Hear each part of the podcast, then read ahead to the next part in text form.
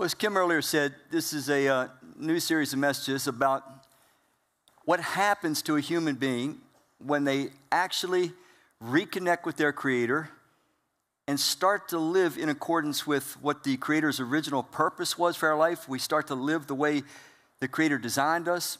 Uh, it inevitably makes tremendous transformation in us, and it's transformation from the inside out. It's authentic. It's, it's not something that we're doing just out of fear or out a desire to work some kind of a bargain uh, to get into heaven or whatever that thought might be, but it's something that, that has a deep, lasting, transforming power in our lives. There's a verse or a couple verses that I want to be the overarching verses for this series. From the uh, New Testament book of Colossians, the Apostle Paul writing to followers of Christ living in a Greek city of Colossae. Speaking of Christ, it says, For by him were all things created, which are in heaven and which are in earth, things visible and invisible, whether they be thrones or dominions or principalities or powers. This is talking about angelic civilizations. All things were created by him, and all things, what does it say?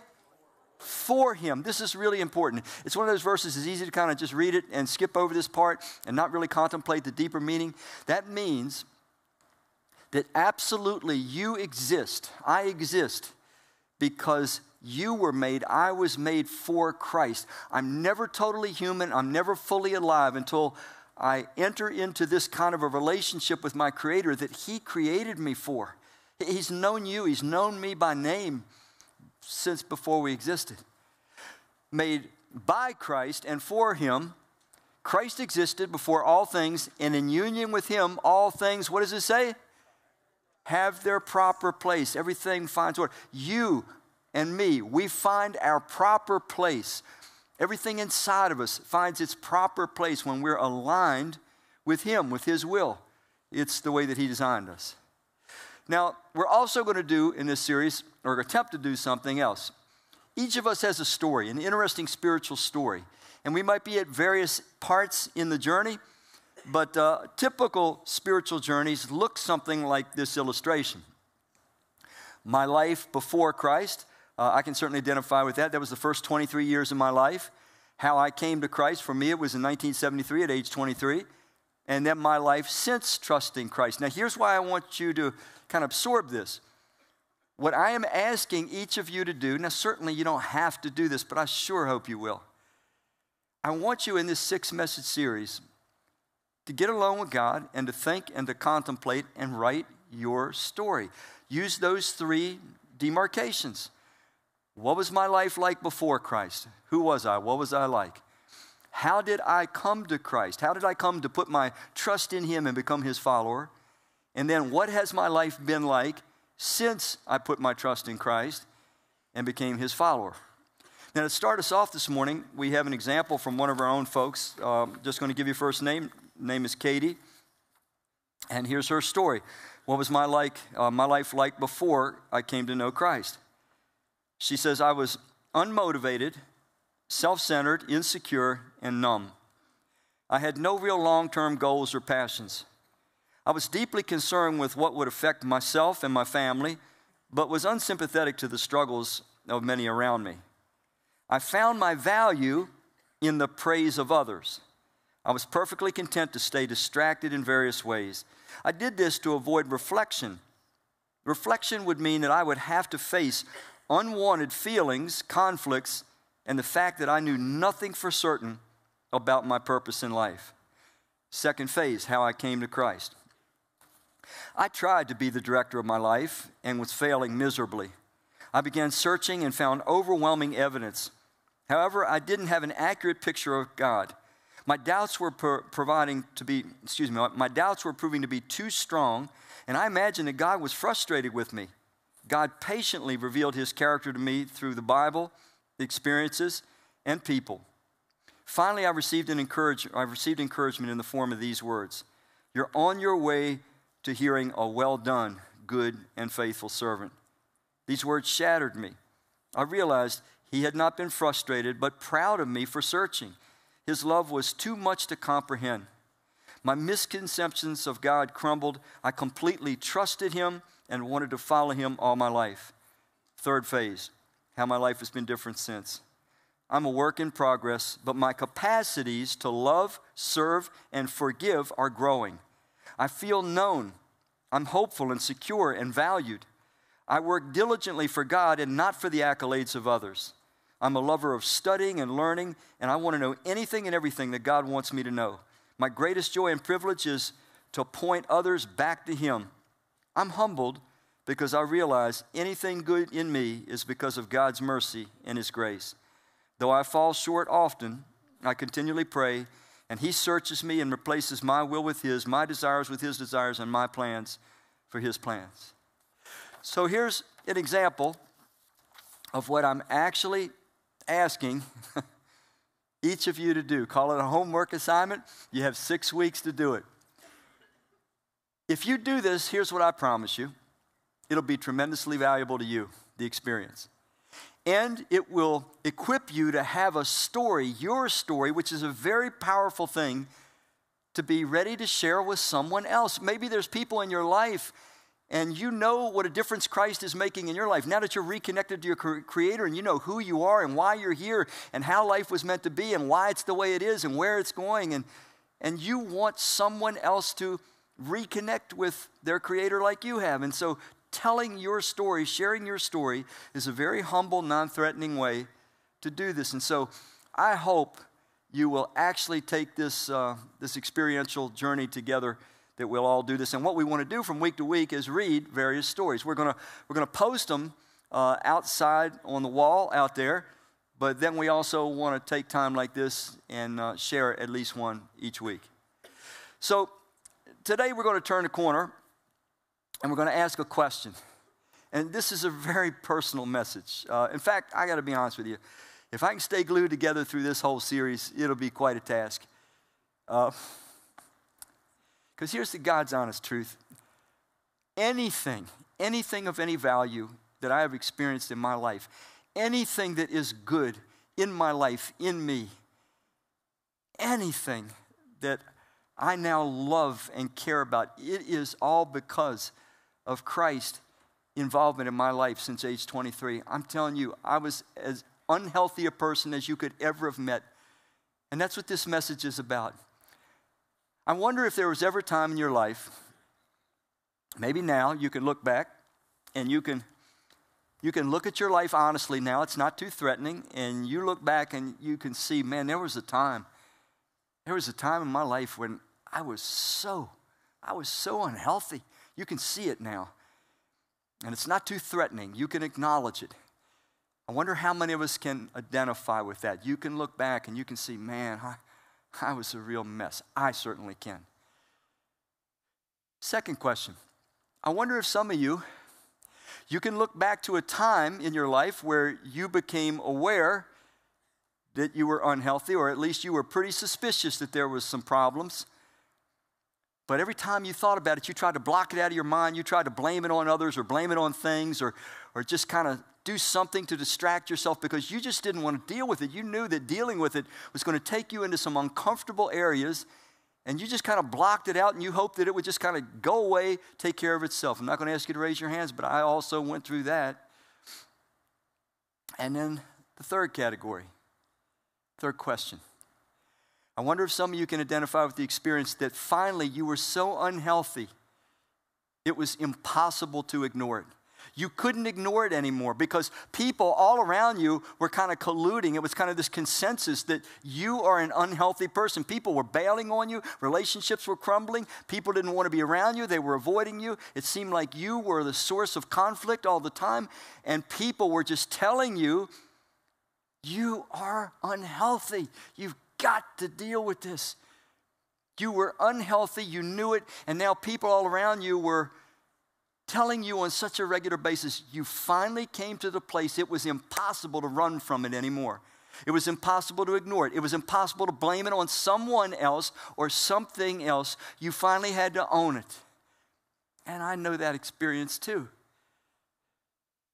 So let those questions, let them kind of work around in your mind, in your heart.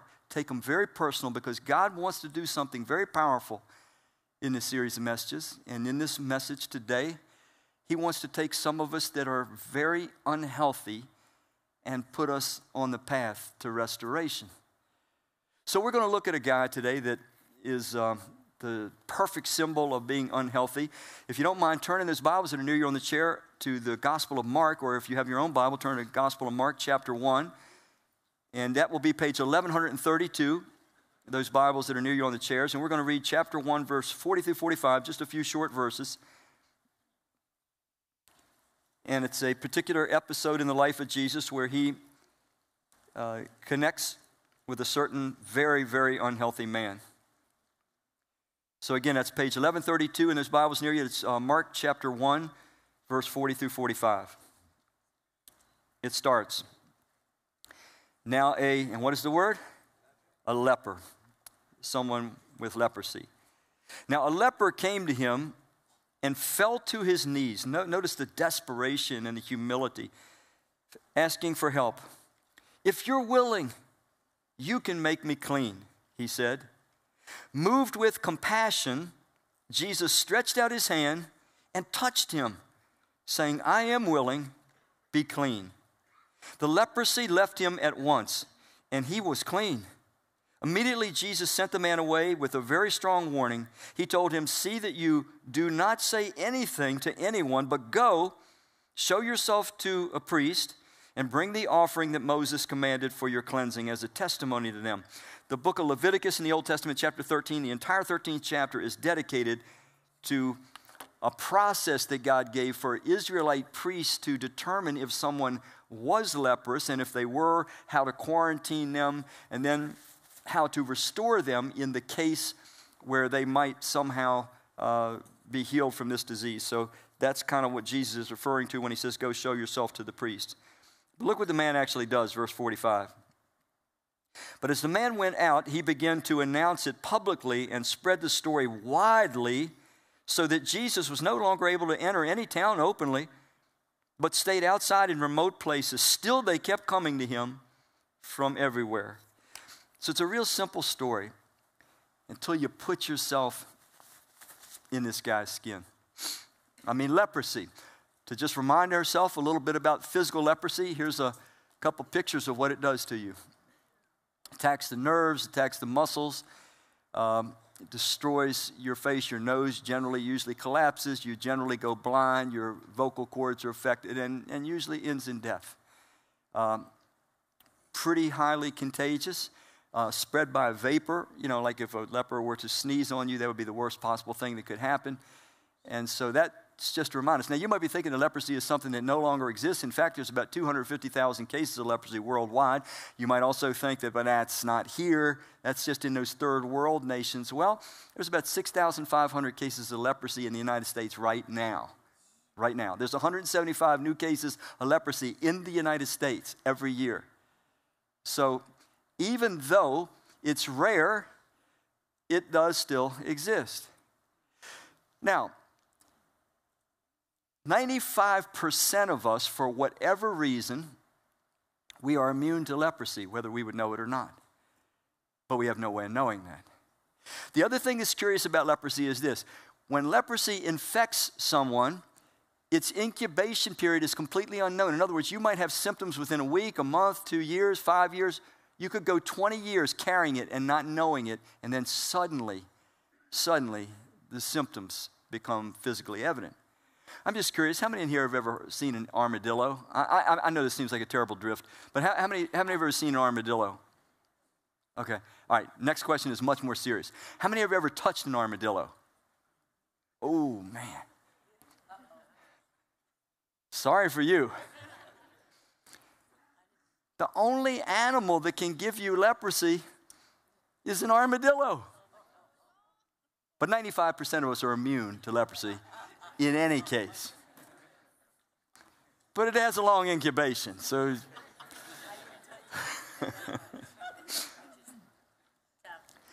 now, you know, obviously you're thinking, well, what, what does leprosy have to do with being unhealthy? Well, obviously, physically, you can't get much, you know, more unhealthy than having leprosy. And let me tell you a little bit about the life of the leper. The leper in biblical days based on Leviticus 13 in the Old Testament, had to tear their clothes, put a cloth, you know, over their mouth, and live in isolation, essentially. And when they would see somebody on the road, anybody approaching them, they would have to yell out, unclean, unclean. They identified themselves as unclean. They couldn't have any association with any other Israelite. They were not welcome in the temple community of worship. They lived in utter isolation. The only people that they could safely get around are other lepers.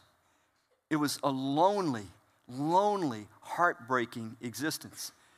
Uh, they literally could not have any meaningful, loving relationships. Now, we don't know about this guy's past. We don't, we don't know. He might have been a handsome fella.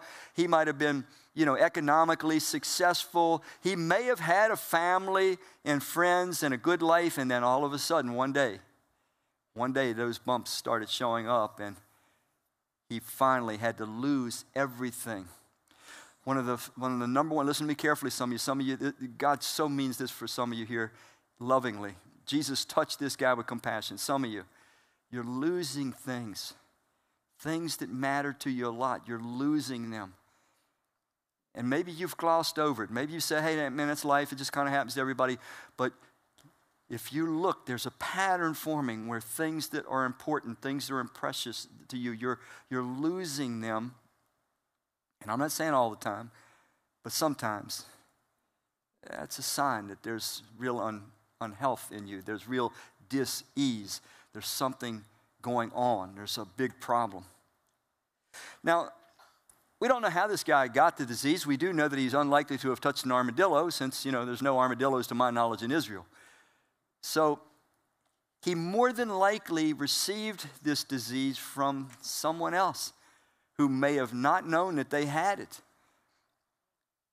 And I think that a lot of us that find ourselves in that, that state of life where we're unhealthy and we know it, and we don't like it, we're lonely, we can't sustain relationships, we're aching inside because we feel so isolated, so different, so uninvited, so disconnected. Maybe maybe we are victims. We, we, we didn't do anything to deserve it. There's no indication this man did anything to deserve it. In fact, that was one of the horrible beliefs in this day that if you were a leper, that you were, you were cursed of God. God was angry at you. Jesus, who is God, proved that was nonsense. When everybody was running away from this guy, Jesus is stretching out toward him, grabs him, and lets the rush of Jesus' own life flow into this man, driving out the disease. You see, we can contaminate each other because we're all unhealthy. But Jesus is so full of health, He is the standard of health. He can touch us and He pushes out of us the dis ease, and we partake of His health.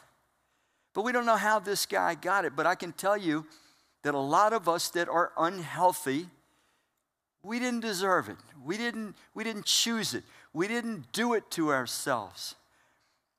There's a movie that uh, I recently watched, and it's called The Glass Castle. Just curious. Anybody seen it? In, in my opinion, as a kind of an avid movie guy, uh, it is a brilliant movie. It is not one of these things, after you watch it, you're going to go bubbly cheerfully away from it, okay? It is brilliantly acted. Woody Harrelson, Naomi Watts, Brie Larson. Uh, it is a true story based on the mem- memoirs of Jeanette Walls, a well known journalist, and it's about her life. And it's this, this dysfunctional mixture of, of wonderful times and terrifying, horrifying times that her dad and her mom brought about or brought upon those kids. Now, I'm not much of a one for playing the victim game, okay? But the truth of the matter is this Extremely dysfunctional families, unhealthy families, tend to take their unhealthiness and put it upon the children. Uh, I, I, grew up in probably one of the most dysfunctional, uh, unhealthy families, if you could even call it that. I was bounced back and forth that I've ever seen. Now, I've met people since then whose are even much, much worse. And I'm not trying to make excuses for myself, but as I got some age behind me, I could look back and I could see that a lot of the things that had made me so unhealthy, I caught it, man. I, it was it was a family full of leprosy, emotional, mental, spiritual leprosy, and, and then I I got a good dose of it and took it to an extreme. And maybe some of you too. And the reason this is important for you to hear is because this man could have believed the garbage that his society was telling him. You're cursed of God, man. You deserve this. You did something to get this. And sometimes we, when we're in that state where we know we're unhealthy, once we give it up and we can't ignore it anymore, we start feeling so ashamed of ourselves. We feel so guilty. We, we literally loathe ourselves. We, we want to survive, and yet there's a part of us that, that almost doesn't want to at times. And I'm not saying that we should blame our condition on anybody or anything, but reality is reality. Sometimes we get mental, emotional, spiritual leprosy because we grew up in a family or a situation loaded with unhealth and dysfunction. I don't know what this guy's case was, but I do know that Jesus never treats this guy in any way, shape, or form as though he was responsible for his condition. So let's look at it from our standpoint of where we started.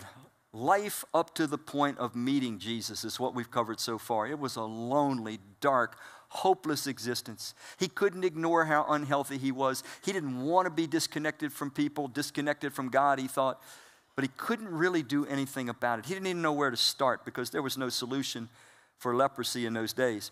His feelings, the feelings that we have when we're in that state where we're, we know we're unhealthy, we can't ignore it anymore, but we don't know what to do about it. Kind of feels like what Job described in the book of, ancient book of Job. It says, If only my anguish could be weighed and all my misery be placed on the scales, it would surely outweigh the sand of the seas. I'll bet you there's more than one person here this morning that is exactly what you have felt very recently.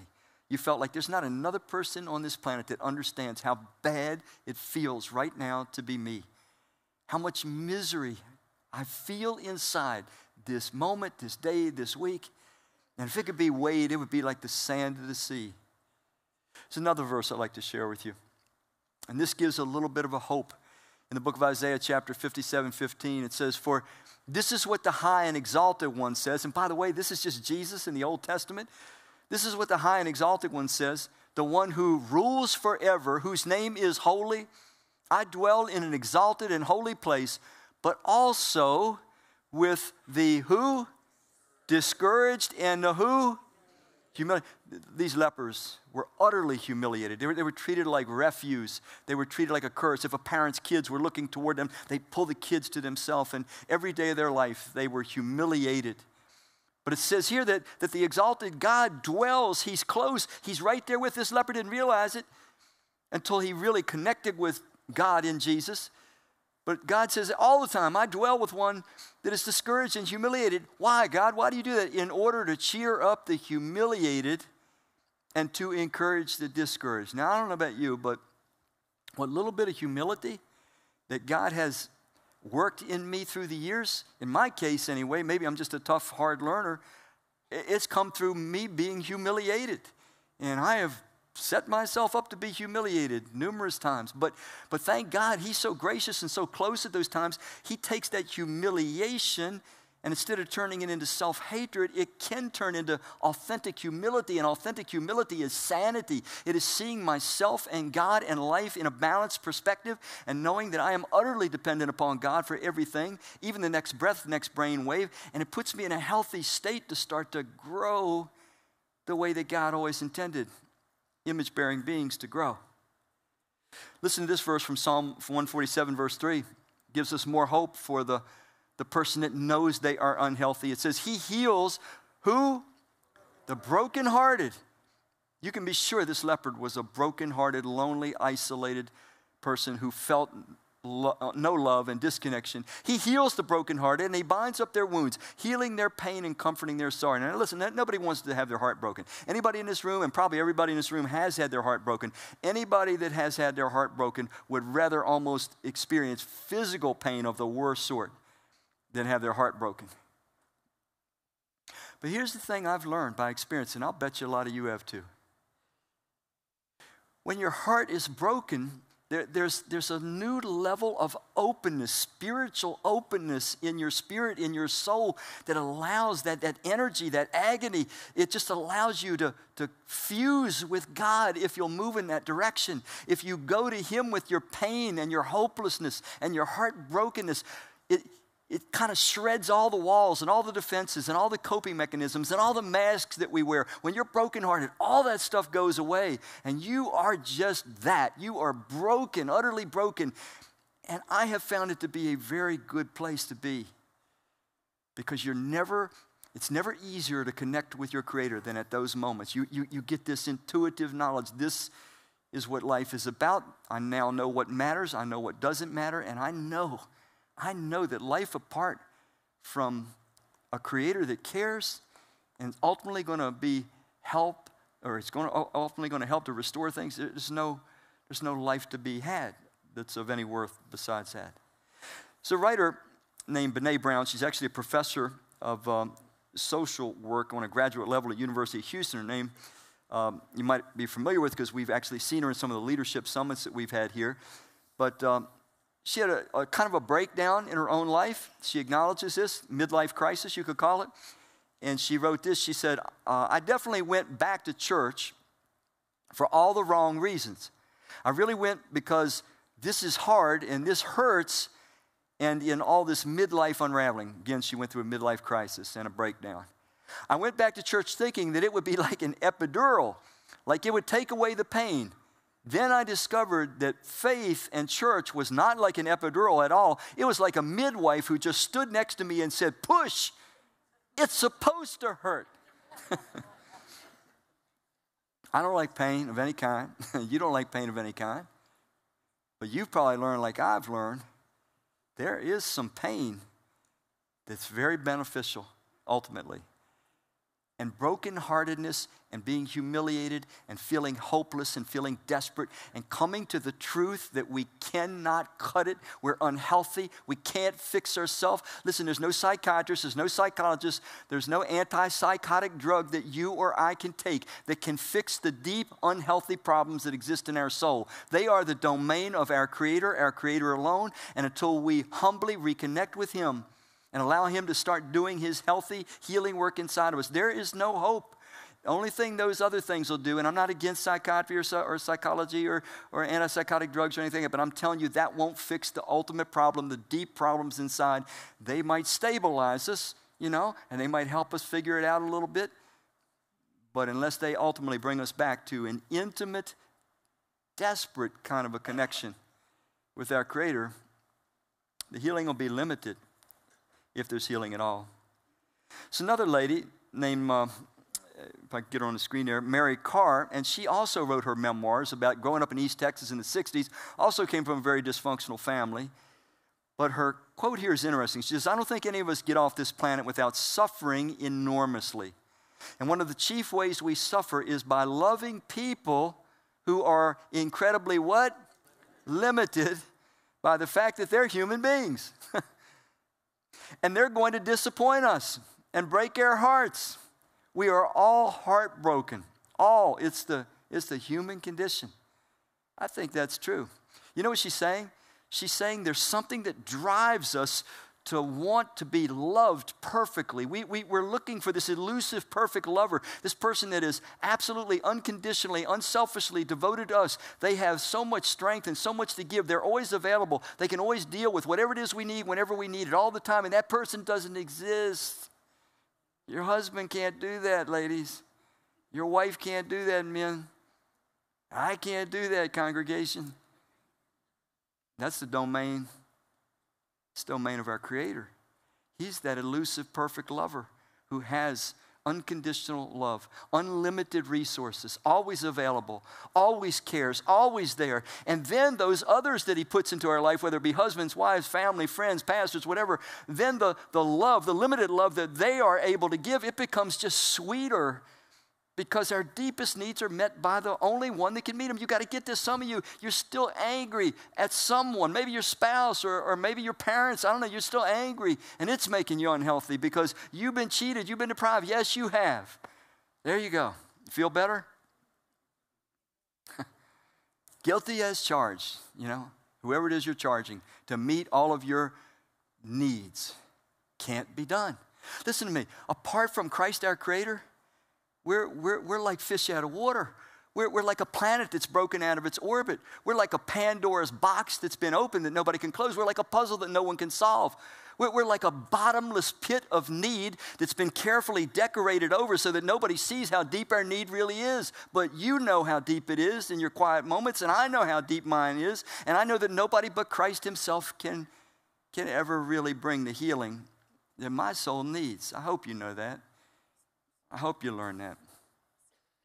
Life up to the point of meeting Him, and then life after the point of meeting Him.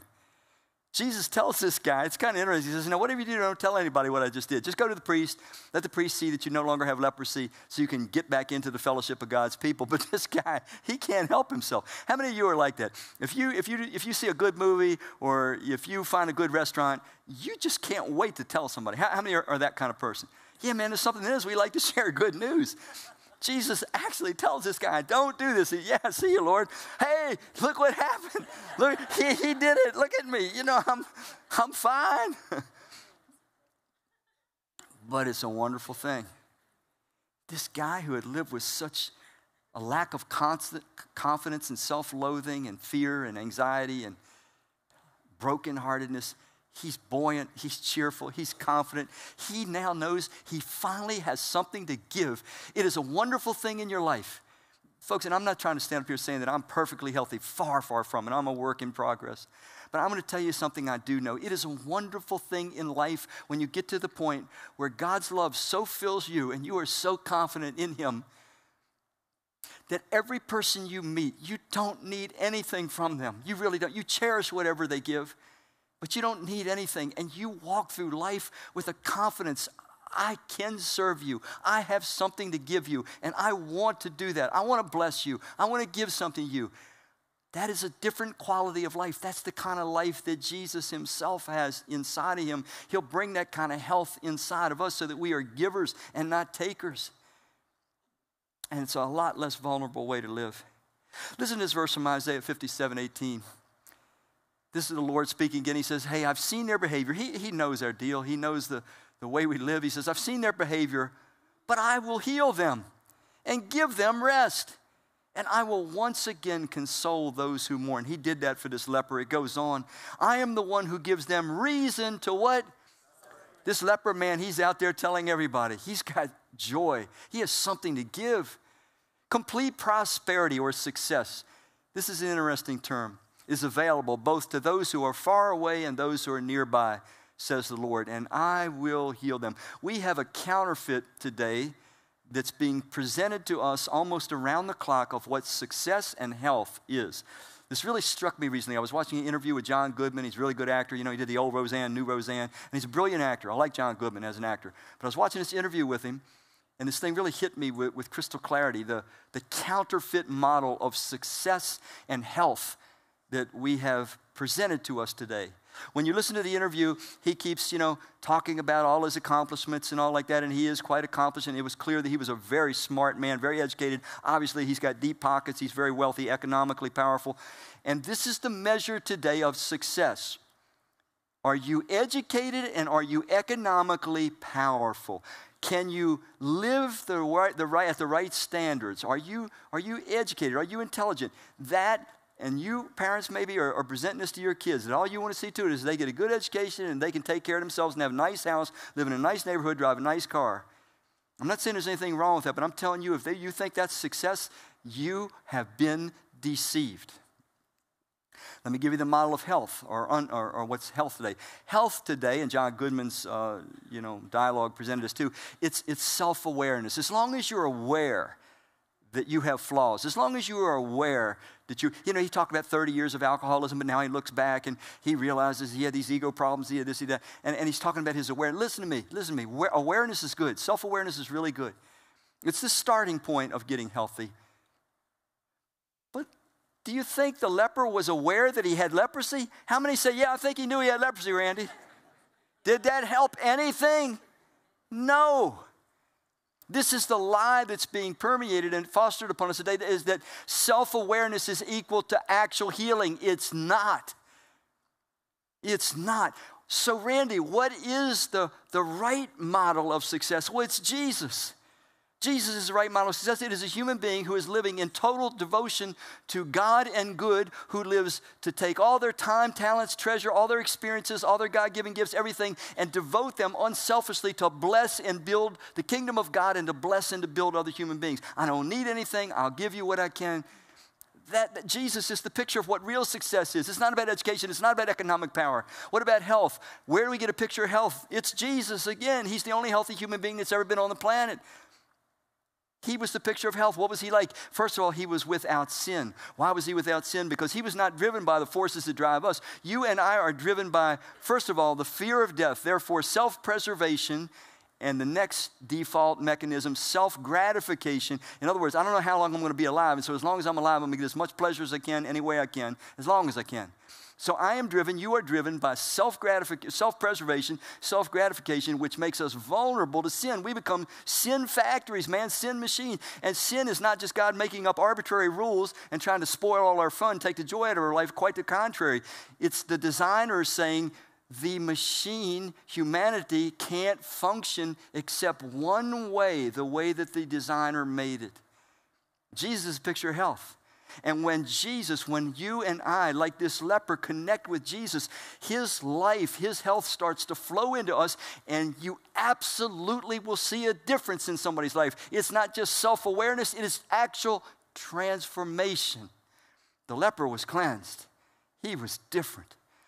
When you and I connect with Jesus on deeper levels, we're not only aware of how unhealthy we are, we start to actually get healthy. I'm not saying it's overnight. I'm not saying it's easy. I'm not saying it's without bumps. But I'm telling you, it's real. And it's normal. It's what our Creator wants to do for every human being on the planet. And it starts the minute that we do what this leper does. We just come humbly and desperately, owning our dis-ease and letting God bring ease again into our souls. Listen to this verse from Jeremiah chapter 30. The Lord speaking says, Yes, I will restore you to health. He actually will, not just awareness, real health. I will restore you to health. I will heal your wounds. I am the Lord, affirm it. You have been called an outcast. This leper was certainly called an outcast. And maybe you have felt all your life like you never quite fit in anywhere. You, you, you've walked through life feeling like a leper. And God's saying, Not so. You belong to me. You belong to all those that belong to Him as well. And you just got to start letting God help you to see yourself the way He sees you. And Jesus, Jesus said in John 10, He said, far from Him wanting to take the, the fun out of our life, take the spice out of our life, far from that, He says, I came so that you could have life indeed, so that, that they could live life to the what? To the fullest, right here in this difficult, you know, sin scarred world. He still wants us to have the best life possible. He says, I've said these things to you so that my joy will be in you and your joy will be what? And that joy, a lot of it is what I was talking about earlier, man. When you start actually seeing the health of Jesus come into you and it's who you are from the inside out, and all you want to do is be a blessing to others, that creates a kind of a quality of interior life that keeps you in a stable, peaceful, restful, joyful state, even though you're going through all the ups and downs, weeping and mourning and celebrating and all the normal things of life. There's something deeper that brings this joy that Jesus was talking about. Now, I want to close with a kind of an uh, unusual illustration. It's um, based on an experiment that was done by a neurosurgeon named Lucy Brown. Uh, she's she's works at Yeshiva University. And what she did was this she wanted to gather some students who had recently had their hearts broken and for, ask them to bring the picture of the individual that broke their heart. And they were going to scan their brains and do, do some testing. And, and here's a quote from her. So the question the students were asked Have you been rejected in love, but you can't let go? You're still in that stage where you're, you're just still desperately clinging somehow. She goes on to say, It's not surprising that the same areas of the brain that were active in the brains of cocaine addicts were active in these people who were heartbroken looking at a picture of their former romantic partner. We crave the other person just as we crave nicotine or pain pills. You want to be near the other person. You're constantly thinking about them. We even do dangerous things sometimes to win them back. Now, you might be thinking, well, Randy, how, how does this all connect? Well, I think the leper, on top of every other problem he had, he was desperately heartbroken and lonely. And he was seeking love, uh, an ultimate love, a stable love, an unconditional love, a love that would never, could never be scared away. And I think that many of us walk through this life unhealthy because we're heartbroken and we're still trying to find, listen to me carefully, because some of you are still, you're locked in this, you're still trying to find the answer in nouns. Yes, I said nouns, as in verbs and nouns, nouns. What do I mean? We're still trying to find the solution to our heartache in persons and places and things. That's, those are nouns. You know, I, I, I don't know. I'm just got to move out of the area. If I move out of the area, everything will be. I got to get a new job. Once I get the new job, will be good. I just need a new lover, need a new wife, need a new spouse, need a new, new husband. You know, we, we, we think that that's the solution. It's not.